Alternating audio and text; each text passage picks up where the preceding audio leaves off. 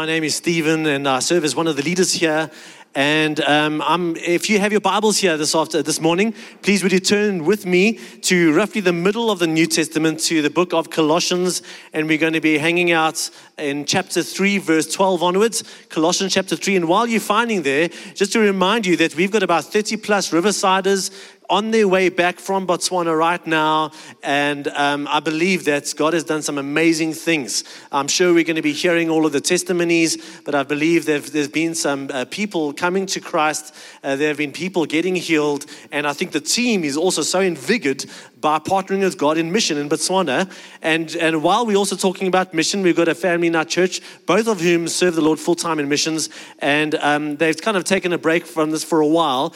But on my right, your left, is a book table where they take brand new books and make them available to us at incredibly low prices. Uh, and they are the kinds of books that you want to buy. In other words, um, you're not going to get candy floss and rubbish. Uh, you're going to get good quality books that are going to feed you and enrich your faith. Uh, so after the service, we've got our library where you can take out books for free. And again, hand-picked books. Um, many of them were bought new for us as a church. And then also these books that you can buy and take home for yourself. So, Colossians chapter 3, verse 12 is where we're going to be connecting just now. And a brief reminder Paul wrote this book to a church uh, roughly 2,000 years ago, and, and he's got a very intentional logic here. He starts off by saying, This is who Jesus is. This is the gospel. This is his sovereignty. This is what he's done on the cross. This is what his victory means. And that is what I kind of refer to by the gospel. And then from uh, some point onwards, he gets very practical. The assumption is this you can't just live the gospel. Uh, so you can't just believe the gospel, you have to live the gospel. All right, you can't just believe it with your minds. It has to actually transform your lives. And if this is true, that has to impact all sorts of areas of our lives. Now, up to now, we've been talking about how the gospel relates to many personal areas of our lives. The last few weeks, we've been even talking about sin, as uncomfortable as that has been. But what we're going to be talking today is how the gospel should be transforming us as a community. Again, we can't just preach the gospel. We can't just sing about the gospel, which we have many times already this morning. We can't just kind of give offhand responses concerning what the gospel is. The gospel has to be lived in community. In other words, if someone comes here on a Sunday, and some of you are joining us from the States or you are joining us for the first time, the gospel has to be lived and experienced here. If someone comes into your home, something of the gospel has to transform your home. If someone joins your life group, somehow the truth of chapter one and a half of Colossians has to transform your life group. And so, in that way, the gospel in our community becomes real, it becomes palpable, it becomes visible. And we actually, as a community, live in such a way that makes the gospel believable. Because then people have seen it, they've experienced it, they've witnessed it in our homes and in our meetings. And then when they hear it, they say, Yes, that is true, that is wonderful, and that is beautiful. Now, if we're going to do that as a church, become a community that lives the gospel out as a community, that doesn't mean that we're going to be a perfect church. By no means. All right, we're not going to somehow, just because we're all Christians, have this kind of like Teletubby land way of being together.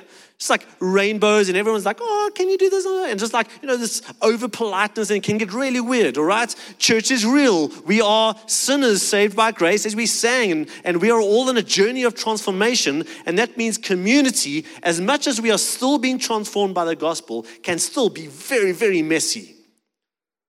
And, and we need to figure out how are we going to respond to that reality. And hopefully, we walk away today with some tools as to how to move forward and partner with God as He shapes us to be a different kind of a community. So, to help us understand how these dynamics work, uh, think about your family. Now, some of you truly love your family and you love spending time with your family. Uh, several times a week, the whole family will get together. Uh, you, are going to go, go out together and you're going to eat together. You're going to watch movies together. You're going to do Easter, Christmas, and all, all, every excuse to get together, you take it. Some of us don't, all right? Some of you do everything you can to avoid spending time with your family. Most of us are probably somewhere in between those two things, but regardless of who your family is or how perfect you think your family is, if you look hard enough, there are going to be tensions. There are going to be skeletons in the closet. There are going to be disagreements. There are going to be uncomfortable people. They're the weird uncle. And, and there are going to be moments where actually this is not really fun being part of this family. However, one thing doesn't change you can't unfriend your family. You are your family. Um, my boys, whenever they get uh, into a disagreeable space, uh, Bianca and I regularly remind them, boys, you are brothers. And you're going to be brothers. Then nothing you can do to stop yourself from being brothers. So get used to it. Love each other. Learn how to support each other. Have each other's backs. So when you're teenagers and young adults and way into your later years, you're living out this reality of being brothers. And Paul is going to start in exactly the same place. When it comes to who we are, he's going to start there. Remember who you are. This is who you are. And out of that place, out of the place of identity, we are going to learn to be a different kind of a community. So let's read together uh, Colossians 3, verses 12, and I'm going to read till verse 15. Therefore, as God's chosen people, holy and dearly loved, Clothe yourselves with compassion, kindness, humility, gentleness, and patience. Now, I just want to stop that first part of verse 12. Therefore, as God's chosen people, holy and dearly loved. And many of these themes actually came up in the songs that we were singing this morning.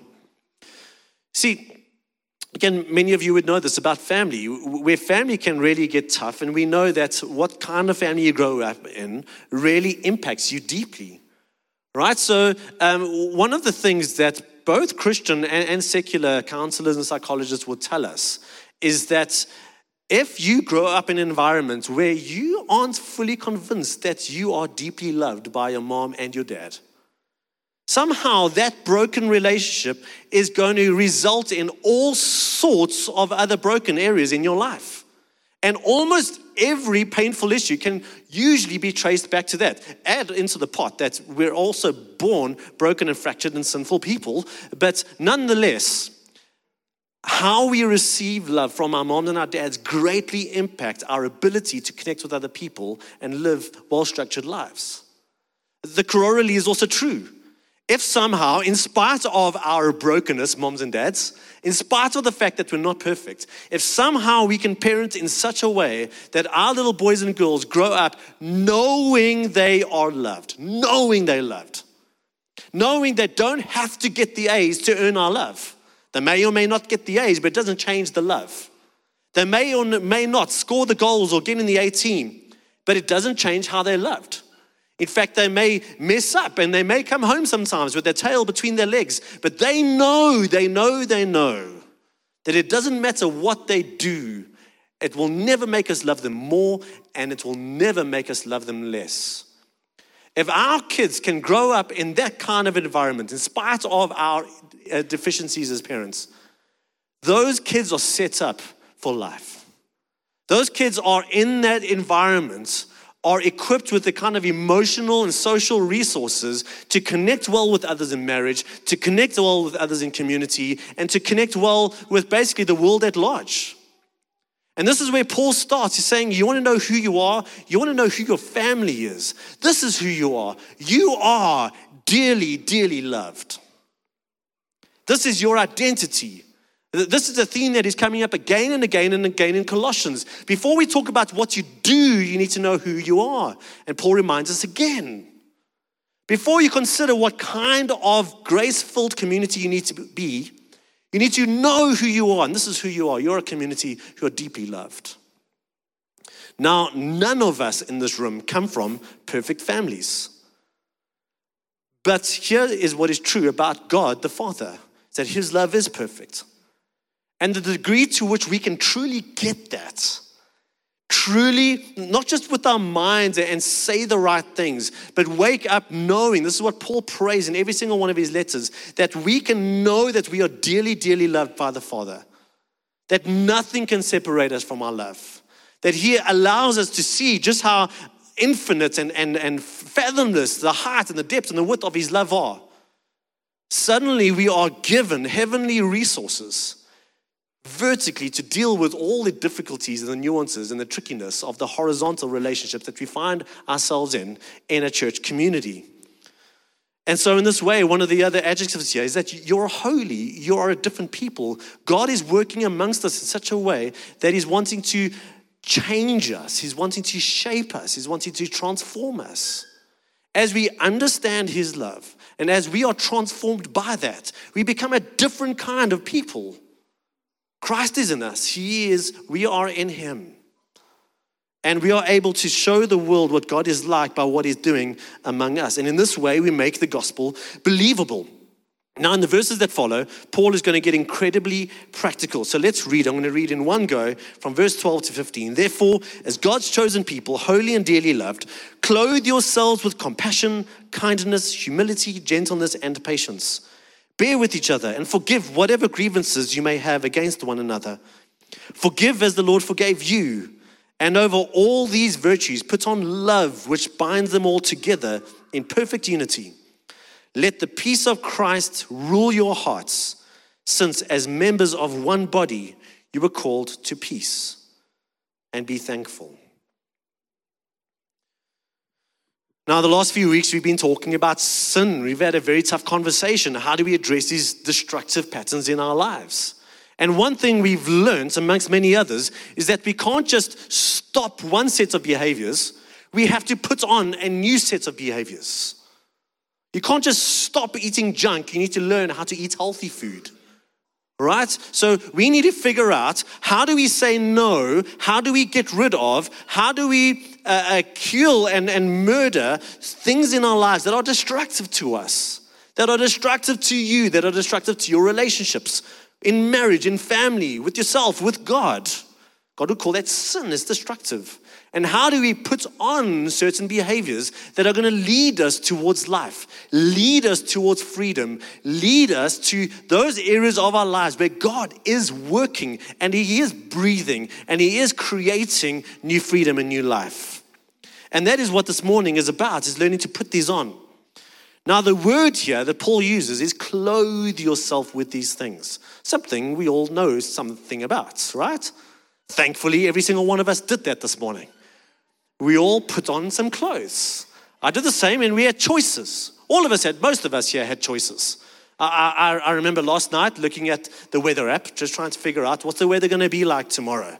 Uh, I realized, just by the way, if you never knew this, the cold front is coming tomorrow. So I knew today would probably be the kind of day that is another mild Joburg winter's day.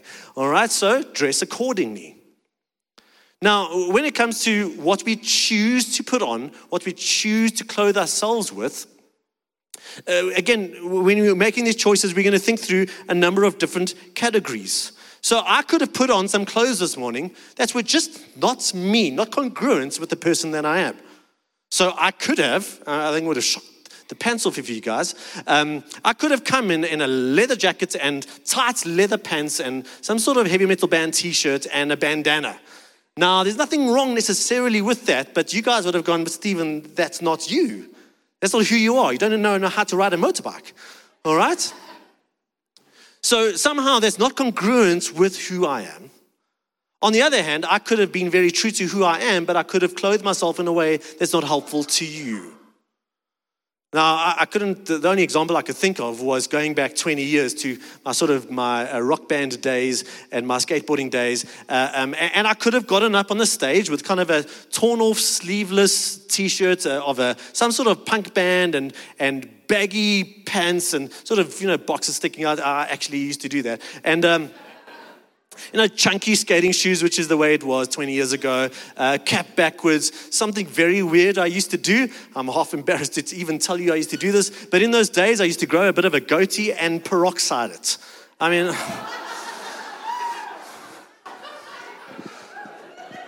who knows? Who knows? Maybe I've just lost my job, but anyway. Um, now, again, nothing necessarily wrong with any of that, arguably. But if I got up every Sunday to preach wearing that, somehow I'm being in some way true to who I am, but it's not very helpful to you. Right? But when I got dressed this morning, hopefully something there is a congruency between what I chose to wear and me. Just something about, you know, this is, you know, personal style and all the rest. But hopefully it's not distracting to you. And hopefully you're not, you know, focusing on my midriff the whole day or, or whatever else. And in the same way, Paul says, when it comes to these behaviors, you need to clothe yourself with these behaviors. They're going to be new. And, and, and what you need to realize is that when you clothe yourselves with these behaviors, they need to be true of who you are, but not the old you, the new you. And for that reason, as we put on new behaviors, some of them may feel clunky. Some of them may feel like they don't fit. Some of us are going to feel like I'm, I'm way more used to this kind of clothing than this kind of clothing. But the idea is the more I put these on and the more I am walking with God and in my identity as God, the more I'm going to realize, but this is actually me. And coincidentally, the me I put on in Christ happens to be the best me for you as well. And for your husband, for your wife, for your children, for your work environments. All right, that's the beauty of this new you that God is breathing life into. But there is this kind of awkward phase of, of putting on, putting on behaviors that may feel very foreign to you. And you may be uh, tempted to believe, well, therefore that isn't me, and I'm going to go back to my old habits, my own, my old kind of clothing of character. So now, as we look at these verses, there's a whole list of attributes and qualities here, and we're not going to be able to deep dive many of them, but I just want to start with the second half of verse 12, where he says, Listen, clothe yourselves with compassion, kindness, humility, gentleness, and patience. I'll just focus on that part of the verse. For some of you, a number of other parts of scripture might start coming to mind. Some lists. We've got a list of five words here. Some other lists might start coming to mind. Even if you're not a Christian, you're probably familiar with at least one of them. If you, maybe you like, well, maybe two lists are coming to mind as I look at those five words. And, and maybe if you know your Bible well enough, you may even, uh, uh, three lists might start coming to mind. The, the first list that might start coming to mind as you look at those five words is from 1 Corinthians 13, one of the greatest chapters on love. And, and many of us have had 1 Corinthians 13 uh, uh, uh, read to us at our weddings uh, uh, or, or in some form spoken about in marriage. However, the context of 1 Corinthians 13 is not marriage, it is us. Where Paul is speaking to a church, he's saying, Listen, guys, there's certain things that we need to sort out among you. But right in the middle of that, he's saying, But remember love. And this is what love is like love is patient, love is kind. Love does not boast, it is not proud. That's kind of depicting humility. It's not rude, it's not self seeking, and so on and so forth. That's the first list that might come to mind as you look at those five words. The second list that might come to mind as you look at these five words on the screen is what is known in another book of the New Testament, Galatians 5, what is known as the fruits of the Spirit. And the assumption is this if Christ's presence, his Spirit is in you, all right, and if you are in him, inasmuch as much as you are, the, the biblical word is abiding in him, you, you're, you're spending a lot of time focusing your attention and your energies on being in him and celebrating that relationship. Inasmuch as much as that is happening, Christ's character is going to be formed in you, and call, it's called fruits. All right, and, and what the fruit is going to look like is going to look like love, joy, peace, patience, kindness, goodness, faithfulness, gentleness, and self control. And uh, one of the things that we've spoken a lot about here at Riverside is the thing about fruit is if you are an apple tree, you don't have to try and make apples, apples comes naturally. All right, so look after the roots and you'll be fruitful. And the same is true with our new selves. If we put our roots in Christ and we are nurtured by his life giving presence, we're going to start showing new things. New, new fruit are going to come out of our lives, and this is what it's going to look like. So that's the second list that might come to mind as you look at these five words. There's a lesser known third list, which kind of uh, speaks about these in, in, in many similar ways, but in one way that's very different. And I want to read this passage, especially because it's less known to us, I think, on average. It's found in 2 Peter chapter 1, and it, Peter writes this. For this reason, make every effort to add to your faith goodness, and to goodness knowledge, and to knowledge self control, and to self control perseverance, and to perseverance godliness and to godliness, brotherly kindness, and to brotherly kindness, love. For if you possess these qualities in increasing measure, something we're growing in, they will keep you from being ineffective and unproductive in your knowledge of our Lord Jesus Christ. So, this verse kind of adds, or this passage adds a bit of attention into the whole mix. Because 1 Corinthians 13 says, well, listen, if, if there is love among you, this is what love looks like. Galatians 5, the fruits of the Spirit, kind of assumes if Christ's Spirit is in you and if you are in Him, it's going to produce fruit, and this is what it looks like. It's a work of God. 2 Peter chapter 1 says to you, make every effort. So, which is it? Does it just happen naturally because everything's about love? Or does, does it happen naturally because I'm celebrating my relationship with God? Or must I make every effort? And the answer is yes, yes, and yes. And we've kind of spoken about in the last few weeks this mysterious participation where we are somehow called to participate not in our salvation, but in our transformation. Remember that verse that we spoke about a few weeks ago, for those of you who are here, where Paul says, Man, I worked harder than all the other apostles, but not I, but the grace of God that was with me. In other words, when Paul said, Listen, I woke up early, I went to bed late, I studied, I worked hard. In fact, I, I bled for these churches, I, I suffered for these churches. But when I look at what God has done, I realize it's all God. And the same is going to be true of these words on the screen behind me. We are going to make every effort to put these on, to clothe ourselves with these. But when we start seeing, man, this is becoming who I am and who I was, I'm moving away from who I was. This is truly becoming me. And the Christian is going to say, and it wasn't because of the effort that I put in, it was because of God's grace at work within me. And that's the mystery of all of this. Now, all of these words don't happen on our own. Doesn't happen by watching podcasts and, and uh, listening to sermons online. These are only grown and nurtured in community, which makes things not very simple. I don't know if you've ever tried to do something new, start a new fitness regime or start a new diet. So maybe you decide to start a new diet and you say to yourself, okay, I am going to make every effort to start this new diet.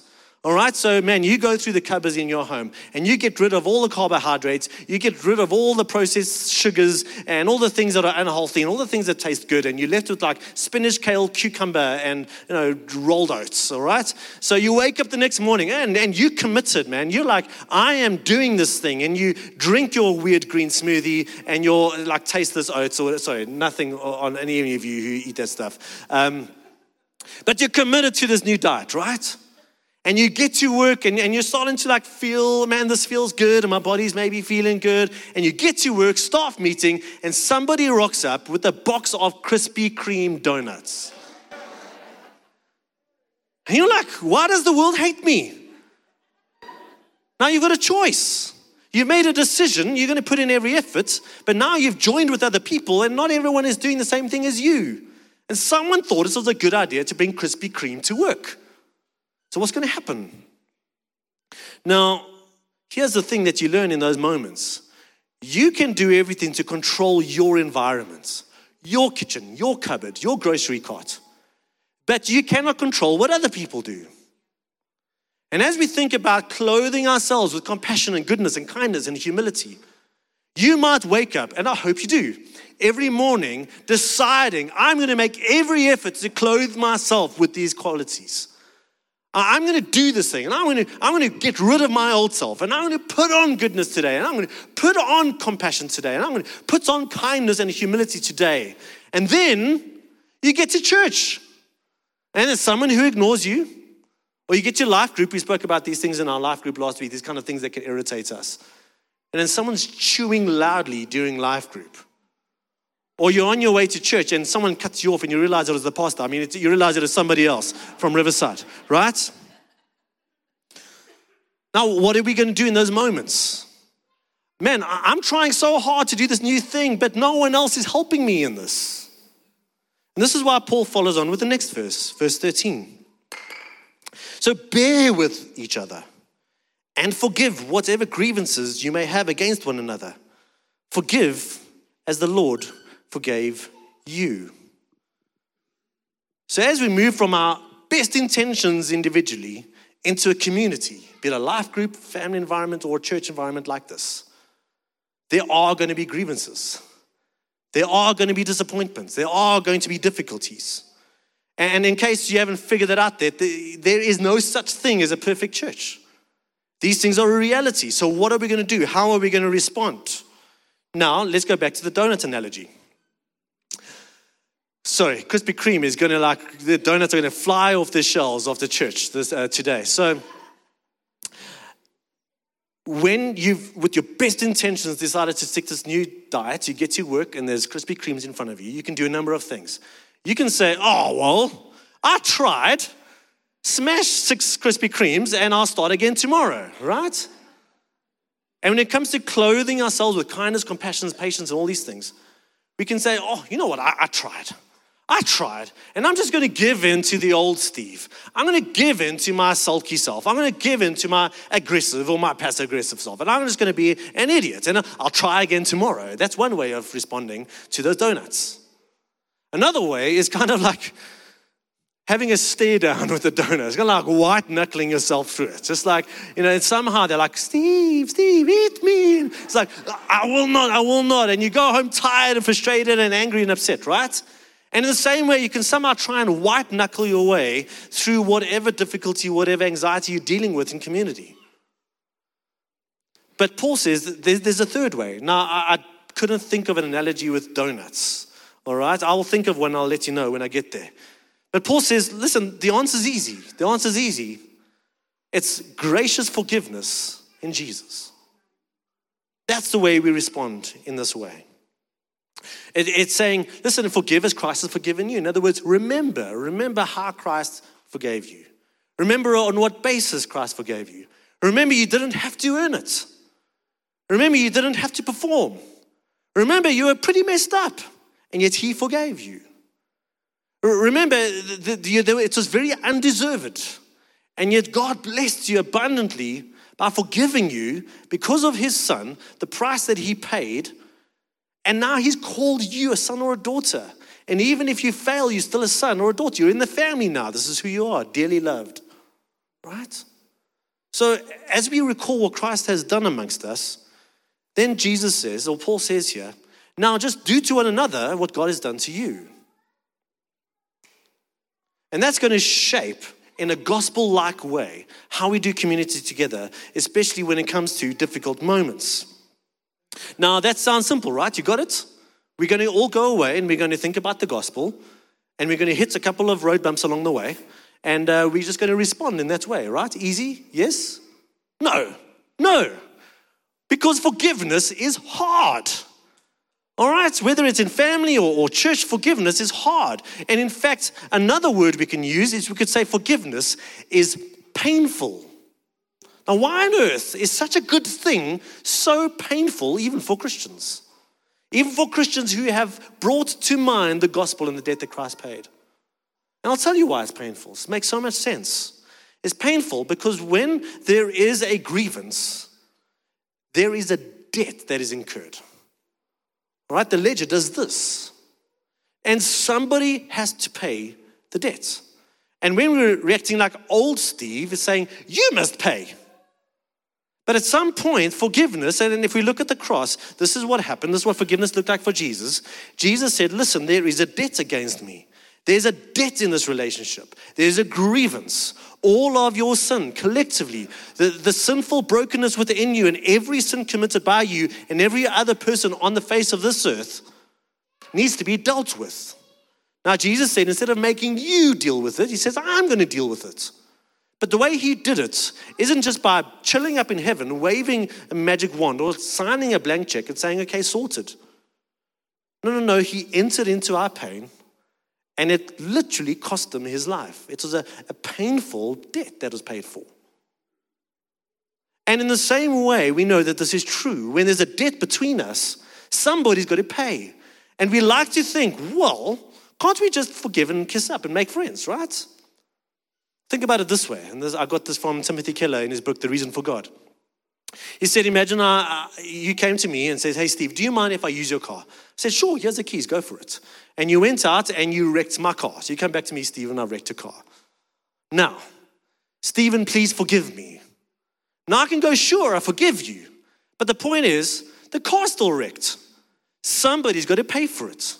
Now, either I can either make you pay for it, or let's just take insurance off the table. It's not a perfect metaphor. either make you pay for it, or I've got to pay for it. And the reason why forgiveness is painful is because you have a debt against me. And instead of me saying, Well, you pay for it, I choose to pay for it myself. And so forgiveness is a cross carrying activity. It is a gospel activity. It's an activity that points to what God has done for us in Jesus Christ, which is why it is often so difficult and we shy away from that. So, what is, it, what is a church then? As a result of today's little teaching, a church is those who have received grace from God abundantly, even though we don't deserve it. And then, because of that, a church is a bunch of people who give grace to one another who do not deserve it. Right? That's what it means to be a gospel based church. Now, I'm going to quickly move on, verse 14 and 15. And over all of these other virtues, put on love, which binds all these other virtues together in perfect unity. Love, by definition, is not this wonderful, happy feeling. Love is a decision, and love is where I decide to put others first and esteem them as greater than me. And, and the idea is this if you do that daily, you, and you wake up and you're going to esteem others as greater than you, a lot of these other things will come very naturally. And will somehow bind them all together. And finally, verse 15. And in the midst of all of this, let the peace of Christ rule in your hearts since, as members of one body, you were called to peace. Again, this is a choice. Let the peace of God, which means many of us are going to choose not to let the peace of God rule in our hearts. Now, according to this verse, where does the peace of God start? In our hearts, right? That's where it starts. There's no point having an external veneer of peace if we're still angry and we're turmoiled and messed up and broken on the inside.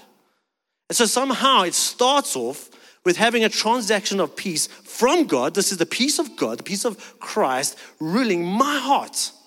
And somehow that enables me to respond and transact in peace.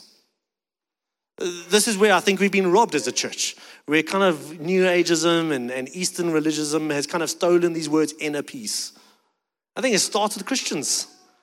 The ability for us to, to experience, despite of our circumstances, a peace that only God gives us. It's very easy to feel peaceful when everything's wonderful. Got a full bank account. Man, but if we experience peace in the middle of great difficulty, in the middle of financial difficulty, that's supernatural. I love the song that um, one of the words that Matt Redman wrote in one of his songs. He said, I am in the storm, Lord, but the storm is not in me. It's the peace of God ruling. And I love that word ruling. It means it's governing me. It's I choose to let that peace govern my life. All right, it, it, determines my actions, it determines how I respond to the rest of life. Now, guys, as we look at all of these verses and all of these attributes of what a gospel living, graceful community looks like, the goal is not necessarily a perfect church, but it is a church that lives out the gospel. The irony of all of this is, in order for God to have shown his love to us the way that he did and demonstrated his love by paying for that on the cross, inviting us into his family, presupposes there was a mess to clean up, presupposes there was a problem, presupposes there was sin. And in that environment, God demonstrated what we call now the gospel. And in the same way, trying to achieve some external veneer of a perfect church is so weird and really not achievable. But in fact, it actually presupposes there are going to be genuine grievances, genuine difficulties, genuine behaviors that need to be forgiven in a gospel like way. And when we enter into these grievances with living out the gospel as a community, people watch, people see, people observe, and suddenly we make the gospel believable. by being a grace filled community. Now, if we think about all of these words kindness, compassion, and humility, and grace and forgiveness, love, peace if we think of those in transactional words, like a currency, you cannot give what you don't have, right? And so it is up for every single one of us to decide to let the peace of God reign, to decide to receive the giftedness that I have in Christ, to be transformed by that, to experience His kindness, to experience His compassion, experience His humility. And the more I am filled with that relational uh, currency that God imparts, He gives it to me, suddenly I'm empowered to respond in the same way to others. And this is something we need to get is that this is not fair. Grace is not fair. What God did for us is not fair. And we should be grateful for that. And in the same way, as we become grace givers and compassion givers and love givers and peace givers, very often it's not going to feel very fair. But again, we are shaped by the gospel and not by what is fair. We are either going to be shaped by karma, you get what you deserve, or the gospel, which is you don't get what you deserve. And so, for every single one of us, I want us to first of all consider who we are because of who Christ is, because of what he has done for us. And pray that that's that knowledge, not so much head knowledge, but that somehow the, the core of who we are becomes so convinced that that is who I am in Christ. This is my identity. Then from that place, we choose to put on behaviors that only make sense in family and in marriage and in church community.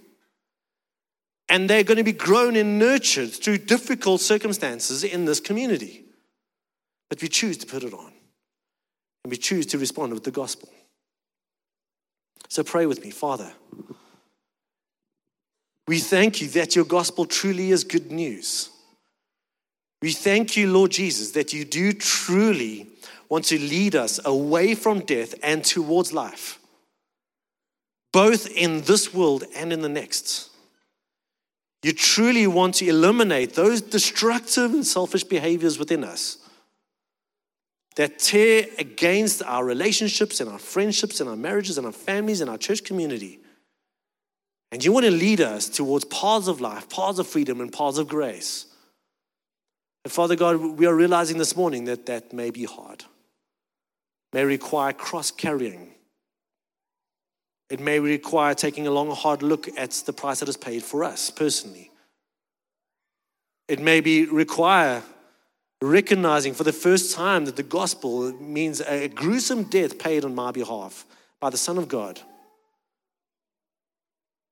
That death was real.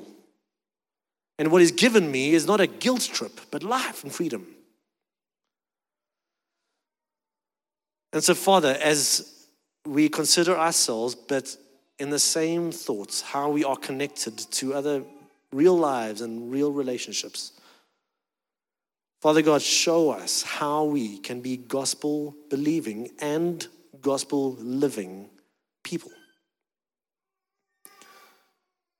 Church, just for a second, consider what this could look like if we as a community were filled with this kind of grace, giving undeserved grace, the same way we've received undeserved grace.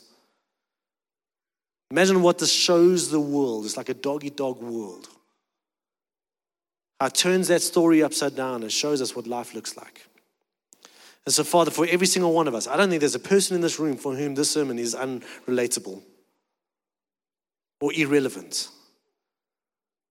And so, Father God, we thank you that you have given us the resources that we need in the gospel, in your presence, in order to put on these behaviors the new me, the new us, the new Riverside and I step into very difficult situations with the resources that the gospel gives. And so, Father, as we consider what that means in real relationships, in real community, in our families, our life groups, our homes, Sunday mornings, Sunday evenings, Father God, I pray that every single one of us is given a handful of practical ways to live this out and truly transform who we are as a community. We pray this, Jesus, in your name. In your name, amen.